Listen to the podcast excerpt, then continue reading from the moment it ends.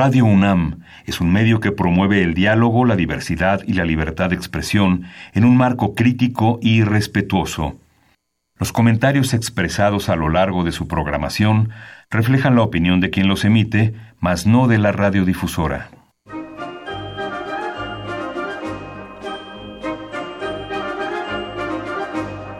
La Feria Internacional del Libro del Palacio de Minería y la Facultad de Ingeniería de la UNAM presentan La Feria de los Libros. Un acercamiento a la lectura.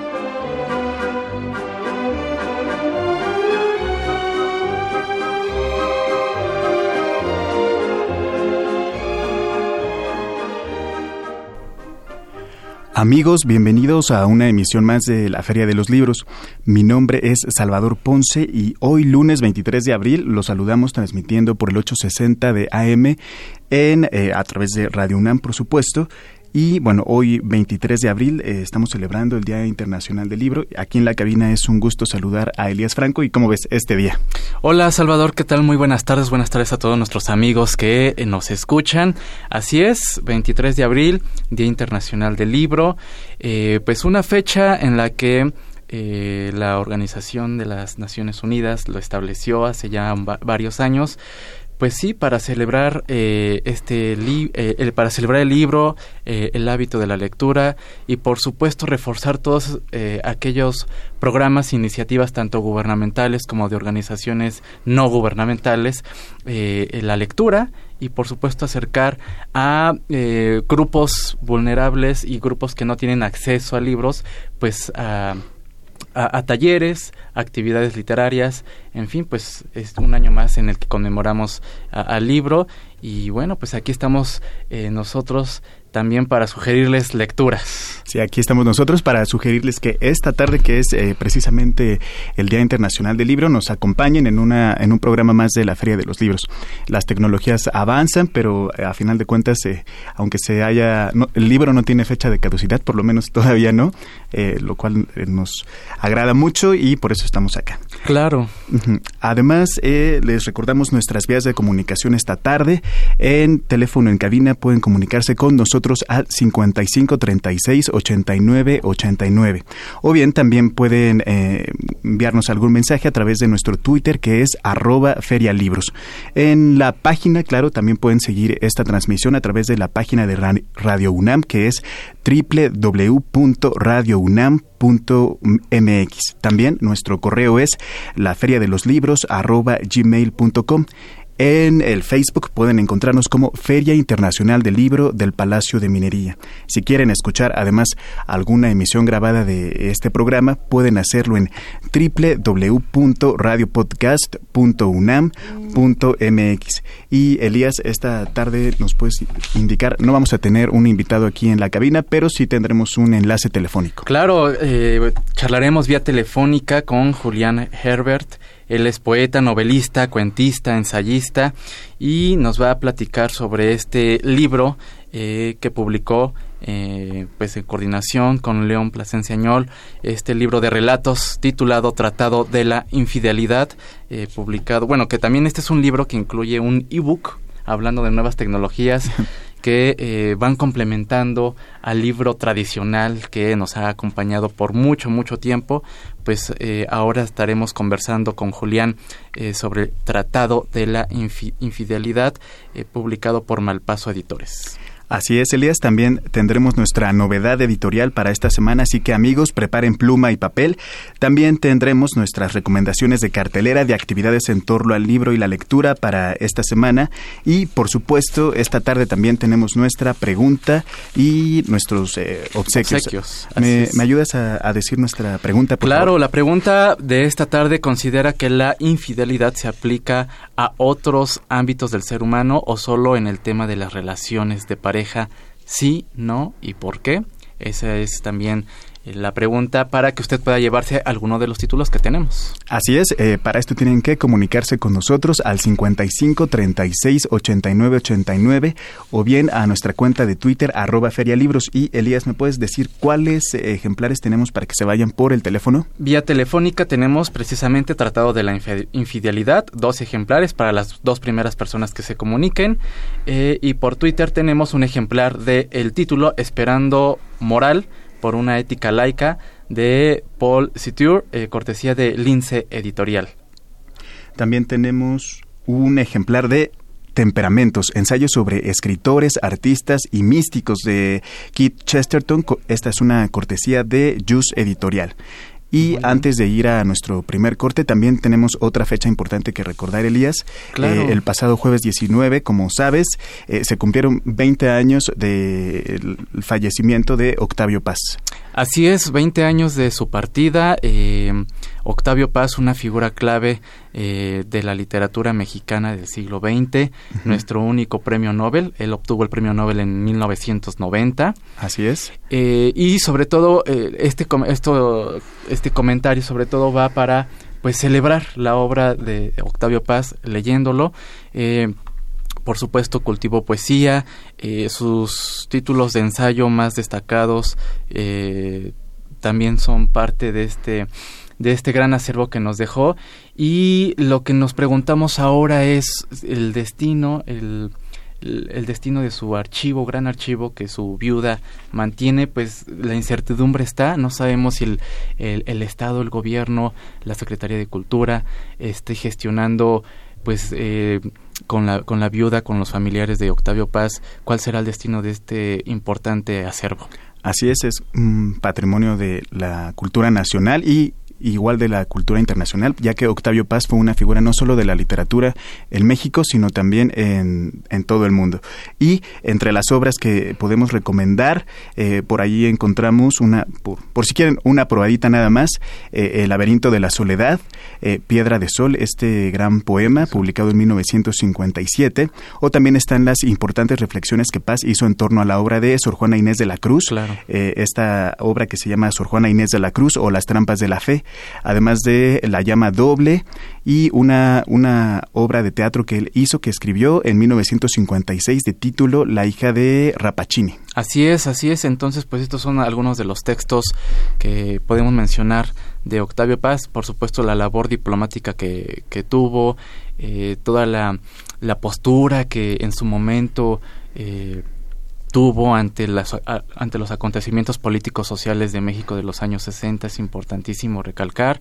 Y pues el parteaguas que junto con otros autores mexicanos eh, se dio se dio. Entonces, pues eh, conmemoramos a Octavio Paz, lo celebramos y por supuesto lo invitamos a, leerlo, a releerlo, redescubrirlo. Así es, Elias, ahí está la invitación y ahora sí vamos a nuestra primera cápsula. En un momento más regresamos con eh, Julián Herbert, quien nos acompaña esta vez por vía telefónica.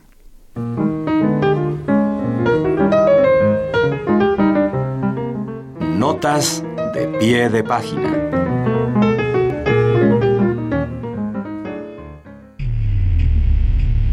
Ediciones Uso publicó el libro Bahía de Sal, de Gabriela Guerra Rey, obra que obtuvo el premio Juan Rulfo a Primera Novela 2016, otorgado por el Instituto Nacional de Bellas Artes de México. En esta novela se plantea una serie de situaciones que parecen conjurarse para que María de la Sal, su protagonista y narradora, junto con su familia, enfrenten en un lugar del Caribe situaciones graves de vida libro que da pie a diferentes interpretaciones de la realidad de cualquier país de Latinoamérica, inclusive desde los puntos de vista económico, político y social, Bahía de Sal destaca por su dimensión de género, toda vez que las mujeres que aparecen en la historia dan estructura, vida y sentido a una población. Enfrentan además batallas definitorias, toman decisiones fundamentales y deciden cuándo abandonar un lugar. Estamos de regreso en la Feria de los Libros y escuchamos nuestra primera recomendación de novedades editoriales para esta semana. Eh, lo invitamos a que nos marque al 55 36 89 89 y podrá pues llevarse alguno de los títulos que mencionamos hace un momento y saludamos eh, vía telefónica a Julián Herbert. ¿Cómo estás, Julián? Bienvenido a la Feria de los Libros.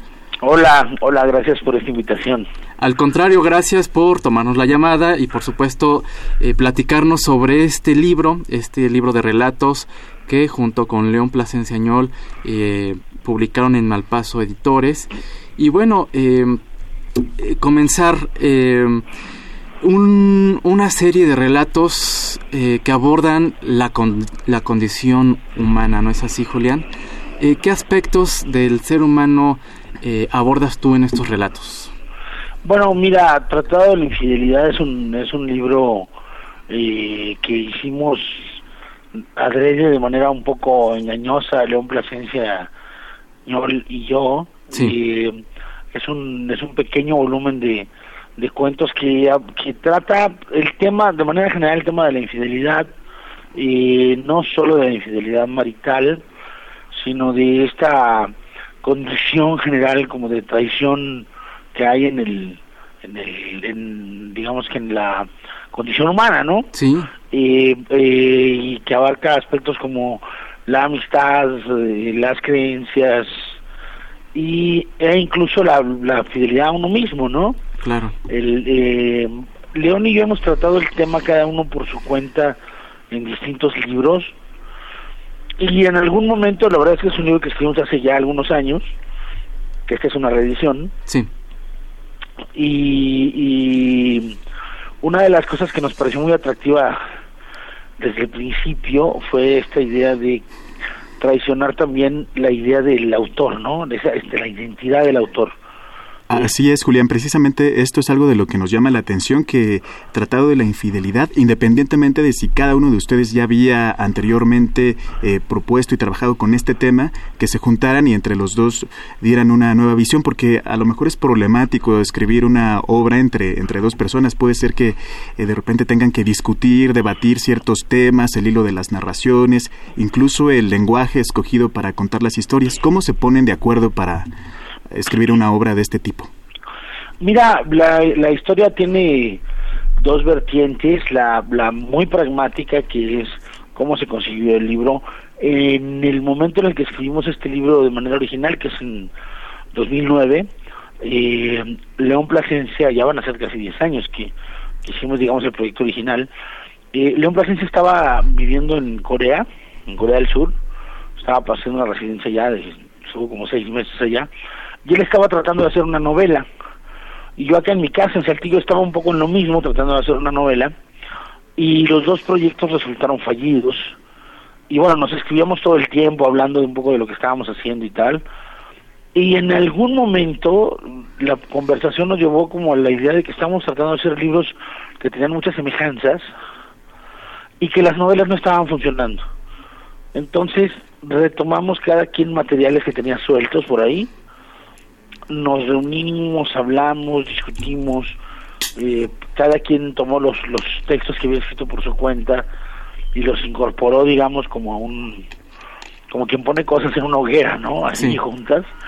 Y este, y bueno, al final los dos trabajamos ya la revisión final, la versión final de los textos, intercambiándonos eh, y bueno, de ahí, de ahí es el volumen. Tengo que decir rápido que eso hubiera sido imposible para mí con muchísimos autores, pero hay un tema ahí que nos une a León Plasencia y a mí, que es la amistad, una amistad muy profunda de casi 20 años, eh, y, que de alguna manera es un libro que es un producto de la conversación también. Muy bien. Em, en este sentido, que, mencionas tú eh, sobre eh, la, la infidelidad no en el ámbito únicamente de relación de pareja, Tú en entregas anteriores, en otros textos, ubicas tus historias eh, generalmente en escenarios del norte de la República Mexicana. ahora nos presentas otros, otros escenarios, otros contextos. Está en un ambiente cosmopolita, porque muchas de las historias se desarrollan en otras ciudades que no son en México, como en, en Seúl, en Tokio, en, en Londres, si no me equivoco, por ahí hay alguno. Y pues sí, resulta interesante cuál fue la mutua influencia. El viraje que das. Claro, mira, yo también creo que en ese momento eh, parte parte de la influencia mutua, por decirlo de alguna manera, eh, tiene que ver con que eh, León desde antes, desde de manera previa, él había estado escribiendo crónicas de viajes. Sí. Y entonces esta, en esta época coincidió que que yo también había empezado a hacer había empezado a hacer viajes al al extranjero, eh, con, un poco, con un poco más de retraso que él, digamos, pero creo que para mí fue una influencia directa de León, el, el, el, hablar del extranjero. Yo justo por esa época hice mi primer viaje a Japón también, este, y justo había estado en Berlín, y había estado en La Habana, que es un, también un tema que aparece por ahí, una de las ciudades que aparecen por ahí. Entonces, eh, eh, creo que coincidió también que algunas de las ciudades y algunos de los paisajes eh, teníamos cada uno una versión, una, una, visión pues de, de ese de ese universo extranjero, ¿no? También también creo que esa es mi teoría y es una de las cosas que hemos conversado también León y y para mí fue muy influyente el, el afán cosmopolita de la voz narrativa de la Plasencia y creo que la procacidad de algunas de las cosas que escribió que un lenguaje un poco más este eh, virulento también creo que fue una influencia para él entonces no sé no no no sé cómo precisar qué cosas hizo cada quien a, a esas cosas a veces ni me acuerdo bien a bien de dónde vienen algunos pasajes hay frases que no estoy seguro quién de los dos las escribió incluso. Muy bien. Pues eh, Julián, eh, vamos a hacer una pequeña pausa porque tenemos algunos de los comentarios que nos han hecho llegar a través de nuestro teléfono eh, acerca de nuestra pregunta de si la infidelidad se limita simplemente a las relaciones de pareja o si tiene algunas otras dimensiones. Raúl Retana nos dice, nos manda primero felicitaciones y saludos al programa, muchas gracias. Y sí, nos dice que se aplica en todo ámbito, también se les... Ah, se aplica con los compañeros y con la sociedad por la búsqueda de intereses propios. Las actitudes de deslealtad y la confianza se dan también en el ámbito personal y académico. Muchas gracias Raúl Retana por tu comentario. También por otra parte, Josefina Cruz nos dice que sí, porque en el trabajo hay infidelidad. Los cuando le a, algún miembro del trabajo le pasa información o filtra alguna información, ella lo ve como una forma de infidelidad. Y también en los partidos políticos eh, son infieles a sus principios y y, bueno, eso nos dice Josefina Cruz Elías. Sí, eh, pues agradezco los comentarios de Javier Guerra. Eh, también comenta que en la amistad, la economía, en el ámbito laboral se presenta la infidelidad. Estamos charlando con Julián Herbert a propósito del de, eh, libro de relatos tratado de la infidelidad. Y yo te quisiera preguntar, ¿has sido tú infiel a, no en el ámbito personal, pero sí en este proceso creativo? seguramente iniciaste siguiendo alguna alguna tradición literaria, eh, ¿sí te consideras que has sido infiel al momento de, de, tu escritura? Eh, sí, por supuesto. Me parece que, que además no solo es un riesgo, sino que es una condición del proceso de la creación. Es necesario entonces. me parece que es delicado, pero también que es este algo algo con lo que uno tendría que ser frontal. El, el, el tema de la traición, eh, en última instancia, es un oxímoron, porque para poder mantenerte fiel a una cosa tienes que traicionar otra. Es, es, es, imposible mantenerse de una pieza. Me parece que es una de las, de, uno de los gérmenes de la tragedia, ¿no?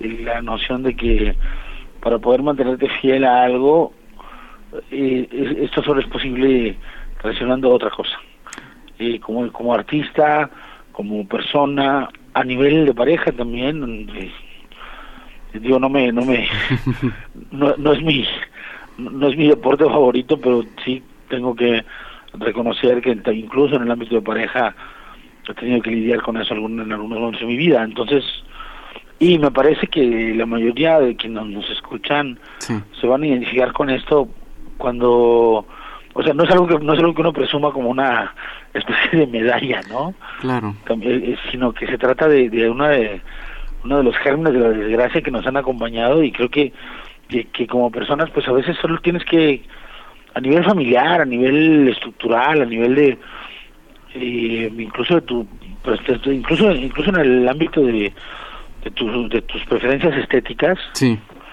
llega un punto que tienes que decidir, tienes que tomar partido. Creo que la gente que no toma partido es más miserable en ese sentido. Totalmente, totalmente. Así es, Elías, Julián, siempre hay que tomar partido y eh, a propósito de esto también me permito interrumpirlos para agregar algunos comentarios que nos han hecho llegar por el Twitter y Becky Bully nos dice que la fidelidad aplica solo al ámbito de la pareja, la lealtad por el contrario aplica a todos los ámbitos del ser humano.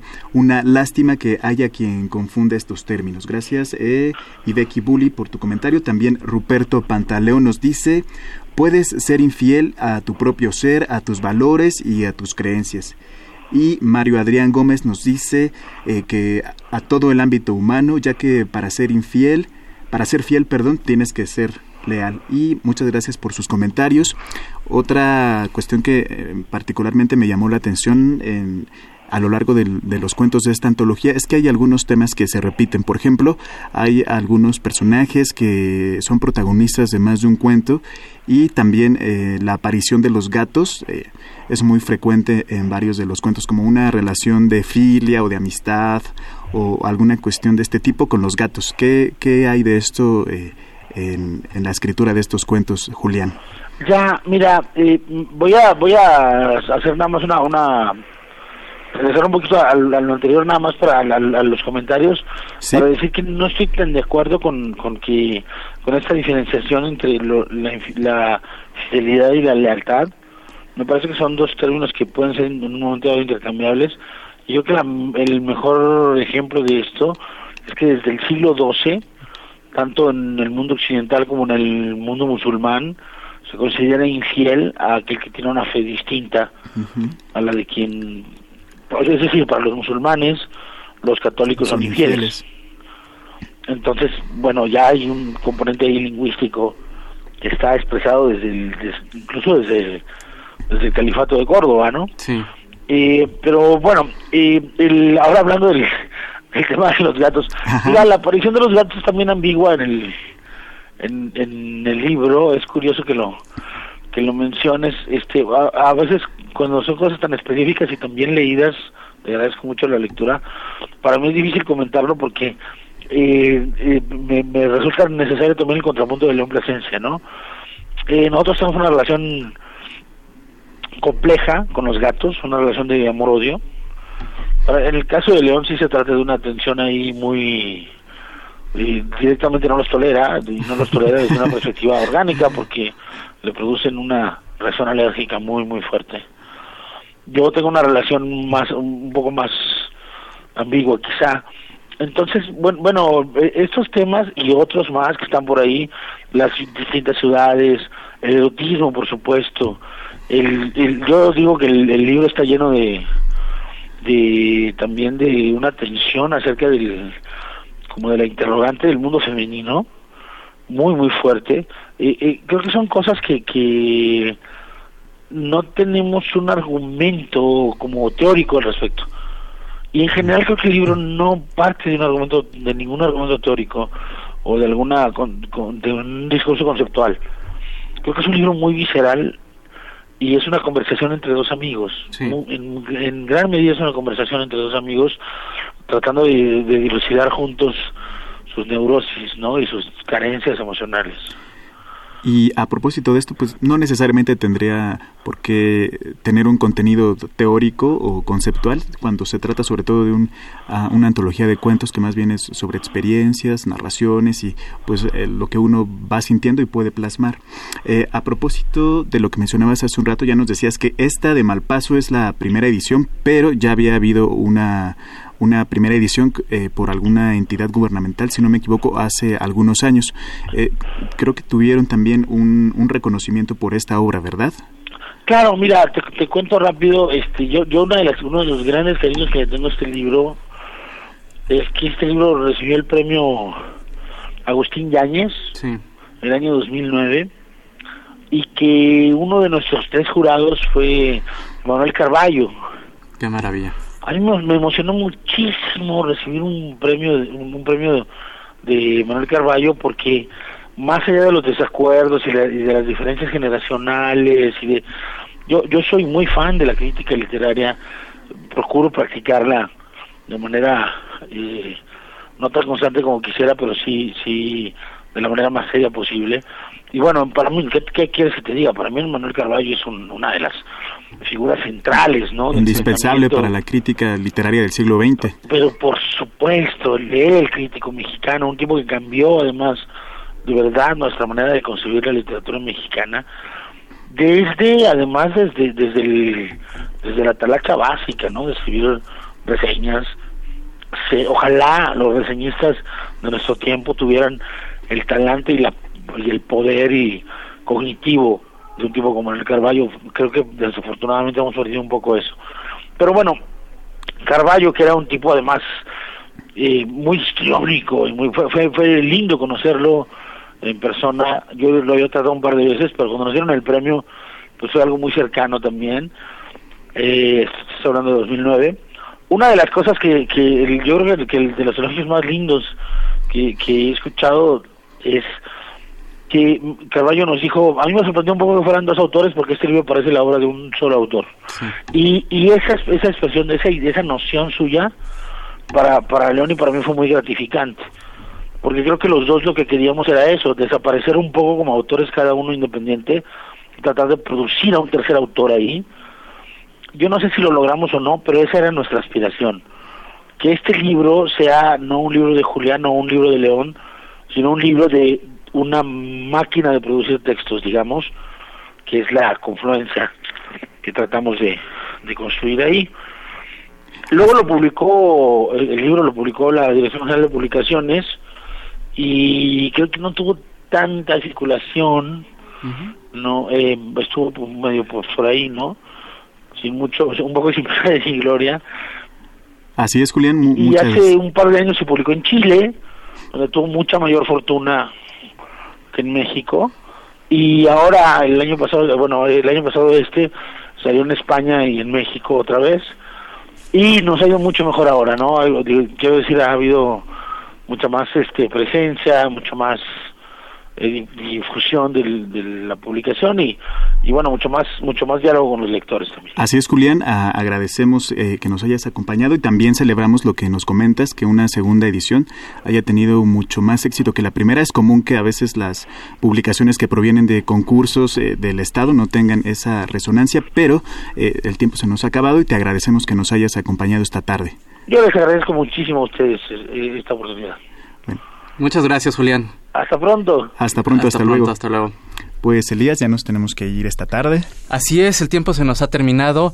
Eh, pues aquí eh, una muy buena recomendación para todos aquellos que no sabían qué adquirir o a, qué libro acercarse, pues esta es una buena oportunidad para conocer estos relatos de Julián, Herbert y León Plasencia Añol pues nuestra recomendación para esta semana. Así es, agradecemos a Leslie Terrones la elaboración del guion y la coordinación de invitados, a Marco Lubián en la producción y redes sociales, a Silvia Cruz en la voz de las novedades editoriales y la cartelera, a Denis Licea en los teléfonos y en los controles técnicos, al señor Humberto Sánchez Castrejón. Eh, mi nombre es Salvador Ponce y recuerde que leer es estar vivo. Nos escuchamos el próximo lunes. Mi nombre es Elías Franco. Deseamos que tenga una excelente semana. Hasta entonces. La escritora Margaret Randall presentará su más reciente obra poética, Rizoma como un campo de huesos rotos. Acompañarán al autor en los comentarios Quetzaleón, Sergio Mondragón y María Vázquez. La cita es mañana martes 24 de abril a las 19 horas en la sala Manuel M. Ponce del Palacio de Bellas Artes. La entrada es libre. La Biblioteca México invita a la presentación del libro, como decía la abuela, cuando no sepas qué hacer, de Margarita Jiménez Arreola. La cita es mañana martes 24 de abril a las 18 horas en el Foro Polivalente Antonieta Rivas Mercado de la Biblioteca México, que se ubica en Plaza de la Ciudadela número 4, Colonia Centro. La entrada es libre. Con motivo de los 95 años de la escritora Dolores Castro, se llevará a cabo la mesa homenaje Luminosa Raíz, donde se dará lectura de su obra con la participación de María Naranjo, Aura María Vidales y la autora. La cita es el próximo miércoles 25 de abril a las 18 horas en el Museo de la Ciudad de México, que se ubica en Pino Suárez número 30, Colonia Centro. La entrada es libre. Se presentará el libro El género en la ley penal, crítica feminista de la ilusión punitiva, de la autoría de Lucía Núñez. Comentarán el libro Aida Hernández, Ana Muchastegui, Luis González Plasencia, Lucía Rafael y la autora. La cita es el próximo jueves 26 de abril a las 18 horas en el Centro Cultural Elena Garro, que se ubica en Fernández Leal número 43, Barrio La Concepción. La entrada es libre.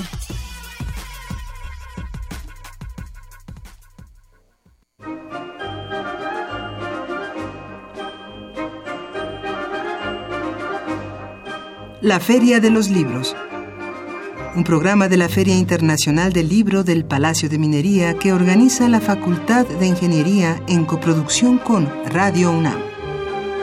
Idea original Fernando Macotela.